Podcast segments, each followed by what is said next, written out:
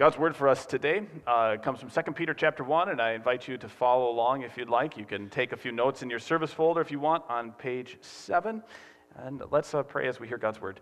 Heavenly Father, thank you for gathering us together today that we might hear your word. We pray that you would not let me, your servant, stand in the way of all of us hearing your, your beautiful truths, uh, particularly the, the, the amazing truth that you love us so much to send a son to die for us and to take away all our sins. Uh, and, and rather that you would let your, your Holy Spirit be here, fill this place, and to change our hearts and our lives. We pray this in Jesus' name. Amen. So, even as a pastor, and I don't know, maybe it's especially as a pastor, and I just think about this more, but I, am pretty aware, or at least I think I'm aware, of the the ways that I live inconsistently in my life, uh, the ways that I live inconsistently with the Bible. For example, this week I had a friend uh, come over and we were, we were just talking a little bit, and he was telling me this story about um, a project that he worked on for another church. And he was told by the pastor as he started the project that when the project was done, it was going to be made available to people all through the town and the community. Right? So everybody in the city was going to be able to take advantage of this project that he was working on. Uh, and he was glad about that. He wasn't going to just do it for the people of the church. He wanted to do it for the whole community.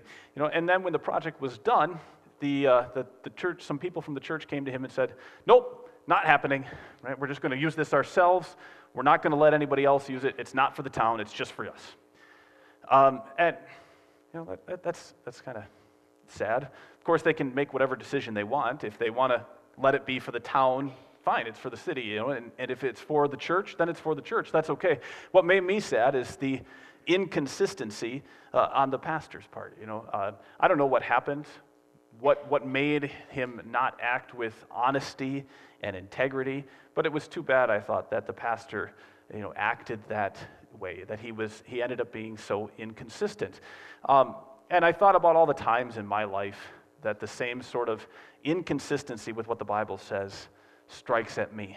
You know, I mean, it just, it happens. It happens way more than I like. You know, I think about my, my job as a pastor to call people to repentance and to encourage them to see how God's word urges them to change their lives. Uh, and yet, how much I struggle to repent myself. And so people have come to me and said, you know, where's the, where's the empathy, Pastor? You, you just, there doesn't seem to be any heart like you understand what we're, what we're going through. Where is your, where's your empathy? You know, so that calls me out, right, for the inconsistency of, of our lives. And this is a, this is a pretty big issue. I mean, it's a very subtle one. You know, you're, almost none of us are aware of the ways that we live inconsistent with the biblical truth or with a sense of authority, but it happens so often. It's, it's just pervasive in our lives. Uh, and, you know, if you don't think it happens, here's just a, an example from a nice person. Um, now, this, you know, none of you know this person, okay, so don't think I'm talking about you. I'm not talking about you. This is not an example from you. Uh, this is person lives far, far, far away from, from here. But you know, uh, somebody told me about how they were very aware. They were, they've always been aware of their own forgiveness. Right? They've never struggled reading the Bible and, and hearing God's word and, and saying, "I'm forgiven."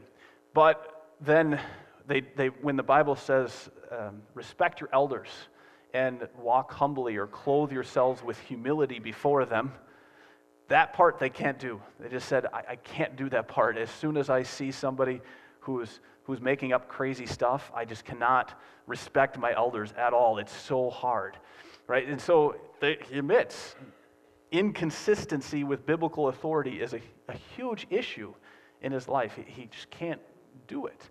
Um, just because we got one area figured out, right, doesn't mean that we have the other area figured out. And author, author Tim Keller says that, and I'm going to kind of summarize here, but he says that this is the result of the Enlightenment. You know, the Enlightenment told you and I that we have to put ourselves in the place of judge and, and jury in the courtroom of morality. That we get to decide what's right and wrong for our lives, and we throw out all of the tradition and we throw out all external authority, and, and and it's, only, it's up to us to decide what's right and wrong for us. Right? So, what that means in the result or the end of it is, is that you and I, we go through life picking and choosing what's right and what's wrong. You know, we can one, in one breath say, I believe the Bible and the Bible has great authority over my life. And then in the very next breath, we say, But who are you to tell me what to do? And the inconsistency, it doesn't even really dawn on us because we've lived, we've grown up in this environment that, that says, I, me, myself, and I, I get to make the decisions about my morality. Um, and, and if you want to really see what this looks like or how this really plays out, go to a, a Bible study sometime where there's a formal authority figure in charge. And, and, and it plays out so fast. See, if you have a conversation about something moral in your house, let's say you're talking about marijuana and whether or not it's, it's okay to smoke or to use marijuana. Now, some people in your family or your friends are going to instantly just be quiet, right? Because they just don't have anything to say. Other people are going to get really outspoken. I've got a lot to say. But but everybody knows there's no real authority figure there. And in the end, you all get to walk out of the room and say, I'm going to do what I want to do. And it doesn't matter what everybody else says. You know, I'm not even going to have to listen to my mom anymore because my, I, am adult. I can do whatever I want, right? Uh, so we say that to ourselves. But then go to a Bible study sometime where there's an authority figure. And I, I did this just this last week. You ask, ask one of those bad questions, bad teacher questions, where there's only one right answer. Um, never supposed to do that, especially as a pastor. Uh, so I asked one of those questions, right? And, and then people try to answer the question. And, uh, and I think at least one time I just said a flat no, that's not right. And it's like you take, sucked all the air out of the room. Right? It just, whoom, all of a sudden, all the air goes up because everybody's like, oh, I'm not a good person anymore. I, I, I, I, don't, I don't know who I am. I, I don't have this sense of identity and this sense of self anymore. Right? We, we live in an, an environment where if we're wrong, if we're told we're wrong, that crushes just our sense of self, our sense of identity. It takes away all of my own self worth. And it, it doesn't have to be that way. It, but it frequently is. It, it, doesn't have to be that way. I remember one time I was in a, a study with a group of people, and we were going through a, a specific topic. And, and now these people were all people who, who had, had worked through all of their issues, and they didn't reject authority anymore. Right? So they could have really fairly significant debates about the government, uh, about churches, and about uh, religious practices, and, and all of these big, heavy things in life. Right? And they could do it without quitting, without shutting down, without feeling like they weren't an important person anymore, um, because they had, had worked out their issues of, of, about rejection of authority. And that's what Peter wants to invite us to think about today and, and to say, what if? What if you and I could consistently let the Bible influence our lives? Right? What, if, what, if, what if we would let the Bible influence our lives the whole way through? What would that look like? How would that, how would that go? And, and so Peter wants you and I to, to think about that question. Does the Bible consistently influence your life? What if the Bible did so? And so it's a kind of an invitation along those lines. Now, Peter asks us, or he starts off by saying it this way. He says that we did not follow cleverly devised stories when we told you about the coming of our Lord Jesus Christ. That's what Peter is saying to you and I when he, he wants us to think about how we consistently apply or let the Bible influence our lives. And so he's talking about what we might say is the historical nature of the Bible, right, or the genre of the Bible. What's the external evidence that tells you and I to listen to the Bible? Uh, because at the time of, of uh, Jesus, just like today, there's a lot of people who use stories to support their religious perspective. Uh, one of the things I always think is, is, is an interesting example. So, at the time of Jesus, there's this huge book going around called the Magical Papyri. And I can help you buy it if you're interested in it. Uh, it's a massive book of incantations and examples of miracles from the couple hundred years around the life of Jesus. So there's all these stories, right, that are going to support a particular religious perspective.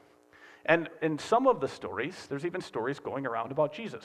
One of my favorites is this story that's told about Jesus as a little boy. Uh, it's the Sabbath. He's beside the Sea of Galilee, supposedly, and he's making clay pigeons or little clay birds. And one of his friends goes and tattletales on him because he's working on the Sabbath. So his dad comes to yell at him. And just as his dad walks up to yell at him, he blows on the birds. These 12 birds turn into real live birds and they fly away. Right? So now he can't get in trouble. And these are the stories that are, are going on around about Jesus uh, around the time of, of Jesus' life. So you can see Peter saying, these, all these, these, these stories that are going on, what, what do you think about those? Are, are these just cleverly devised stories that, that we're telling you? See, it's not so bad to tell people stories uh, to encourage or support a particular religious viewpoint. I mean, if, if you come to me and you say to me, why should I listen to the Bible? What is it about the Bible that, that makes me want to, to listen to it? Of course, I'm going to tell you stories. Part of what I'm going to tell you is stories. Not everything, right? One of the things I'll probably say to you if you come to me and say, Why should I listen to the Bible? I'll say, Well, you've probably heard that the Bible that we have is a copy of a copy of a copy of a copy of a copy of a copy of a copy, right? And so you just can't trust it. It's all these copies, and, and there's lots of mistakes. And I'll say, That's actually not at all true. That's, that's not true. That's not the way it is at all. For the last 500 years, we've always gone back to the earliest manuscripts we have of the Bible. So when you look at your English Bible, it's not a copy of a, an English Bible from 100 years ago. We go back to the earliest manuscripts from the hundreds, if we can, and get the Bible from, from there. And, and so as you look at those earliest manuscripts, just like if you were to pull out the voters' meetings from a congregation or the council meetings, you're going to find typos. We do make typos in our meeting minutes. Okay, it happens. I know it's very rare, but it doesn't. I'm just kidding.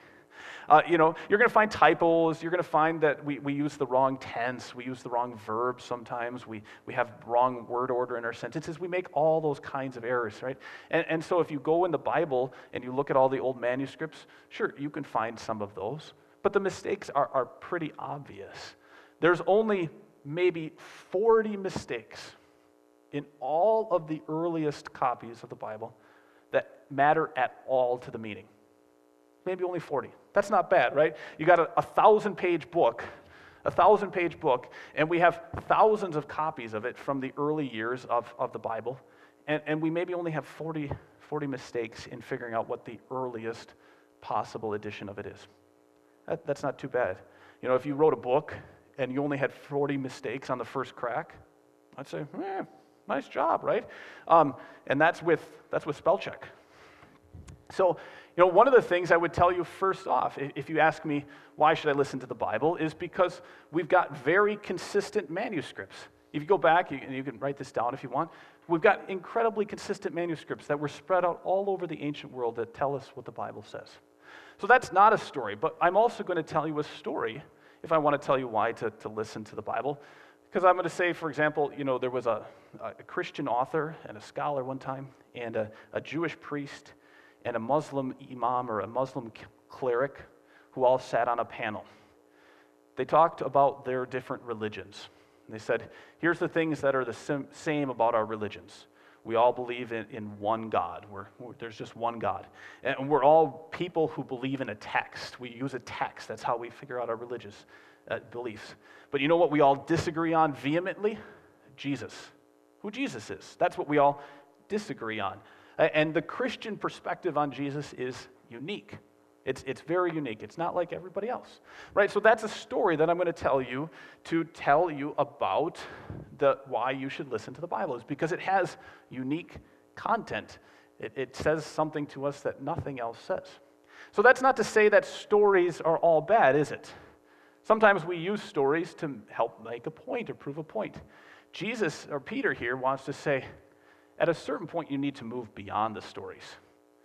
Peter says, We did not follow cleverly devised stories. What does it mean to follow a message? How do you, how do you follow a message? You, you let it call you to action, don't you? You let it call you to a certain perspective. And Peter is saying, at a certain point, you've got to let this whole scripture and Bible idea call you to take certain steps in your life. You got to realize what Peter says when he says, We were eyewitnesses. Who's the we? Who, who's the we he's talking about here? I mean, he's talking about himself and James and John, but he's talking about everybody who saw what Jesus said and did. And these people are, are the New Testament authors. These are the writers of the Bible. You know, what he's telling you and I is, is he's saying the Bible is an incredibly unique book. The Bible is the only religious book that is going to tell you of, of a story that happened for you, that was done uh, uh, for you. Every other religious text that you read is going to tell you here's who God is, and here's what he says to you, and if you do your life this way, then God is going to do something for you. You know, if you read the, the, the Quran, there's interesting things in there, but the message is going to be submit, and then God will do something for you. If you read the Buddhist writings, it's going to be suffer, experience suffering. Let suffering happen to you. And, and then, they, then you will see God do something for you. So, you, you know, all these other religions are going to say, do this much, suffer this much, in, uh, submit this much. And if you do all of that, then God will finally work for you. And, and Peter's saying the Bible's not like that at all. Peter says, you know what the Bible is? The Bible is a historical account, it's a historical record of your salvation. The Bible is a historical record of our salvation, and there's no other book that works like that, that tells you a record of your salvation. And, and when you get that, right, when you start to see that, your skepticism, your questions, they will slowly start to melt away. They'll just kind of fade away. That's been always one of the things that surprises me as a pastor for people. You know, everybody has questions. If you're new to the Christian experience, if you're new to, to, to the Bible, if you're new to the gospel, you, you kind of start to think, well, geez, Louise, I must have way more questions than everybody else. And, and in a way you do, but um, really, you know, everybody has questions whether you've been a Christian for, for 30 minutes or a Christian, Christian for 30 years, everybody has questions. But over time, the questions also start to amplify God's grace. You know, I've only ever met a group of Christians who can stand around and say, that was a terrible tragedy. That was an awful thing that happened, right? This child died, this hurricane took place, this was a, a terrible thing. But it's only ever the Christians who can also say, you know, thank God Thank God that, that He rescued us or He rescued this people. And thank God that He worked this good thing out of it. Right? Christians can see that. They can ask questions and see grace all at the same time. That's what happens. That's what happens when you, you can look at the Bible and say, these are eyewitness accounts and we are following it. It just calls us to action in our whole lives. Not just looking at individual stories but we're letting it bend our whole lives to a different way of living. And you know, I, one of the best examples I've, I've seen of this is from a Frenchman named Emile Cailliet. Emile Cailliet. He grew up just before World War I, and he was an agnostic. He went to the university, uh, and he said when he graduated university, he had never seen a Bible. Can you imagine that? Grow up with, and never see a Bible. Uh, and so he, he enlisted in World War I. He served, he got shot, when he went uh, to the hospital, he sat there lying in the bed and, and he was thinking, you know, he's kind of a thinker, a philosopher sort of guy. He was thinking about where he came from, who he was, and where he was going with his life. He's asking all these big questions and he's saying, I wish I had a book that understood me. You know, a book that could tell me about me, about who I was and where I'm going with my life. And so he starts, he starts taking notes as he reads lots of books. And he says, Oh, that's an interesting quote. I'm going to write that down. You know, and, he, and he finds another interesting quote and he, he writes that down. And he th- says to himself, Someday I'm going to have a whole book that tells me about me. And so he gets really excited about this book. And, and then one day he sits down outside underneath the tree and he starts to read the book. And, and, and disappointment washes over him. You know, every page he reads, he gets more and more disappointed because he remembers when he wrote that little quote down and, and he remembers what he was going through, but it doesn't apply to him anymore. It doesn't mean anything to him in his life anymore. And so he gets more and more disappointed. And eventually, then he says, the whole thing would not work because it was my own making. It was my own making.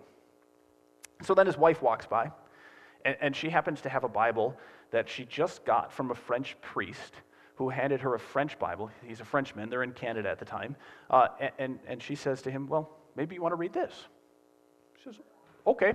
Right? So he reads the Bible the whole night. That whole night, he stays up and he, and he reads the Bible. And he realizes as he reads through it that this is the only possible book that could make sense of his life because it's a book that's not of his own making. It's the first book he's read that's, that's not of any human being making, and it could tell him about himself. And so he says, As I looked through the Gospels, the one who spoke and acted in them became alive to me.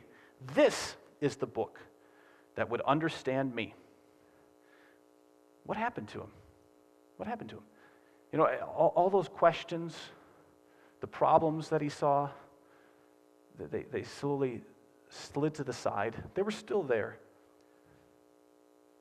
But, but he began to experience what Peter said when he said, Prophets spoke from God.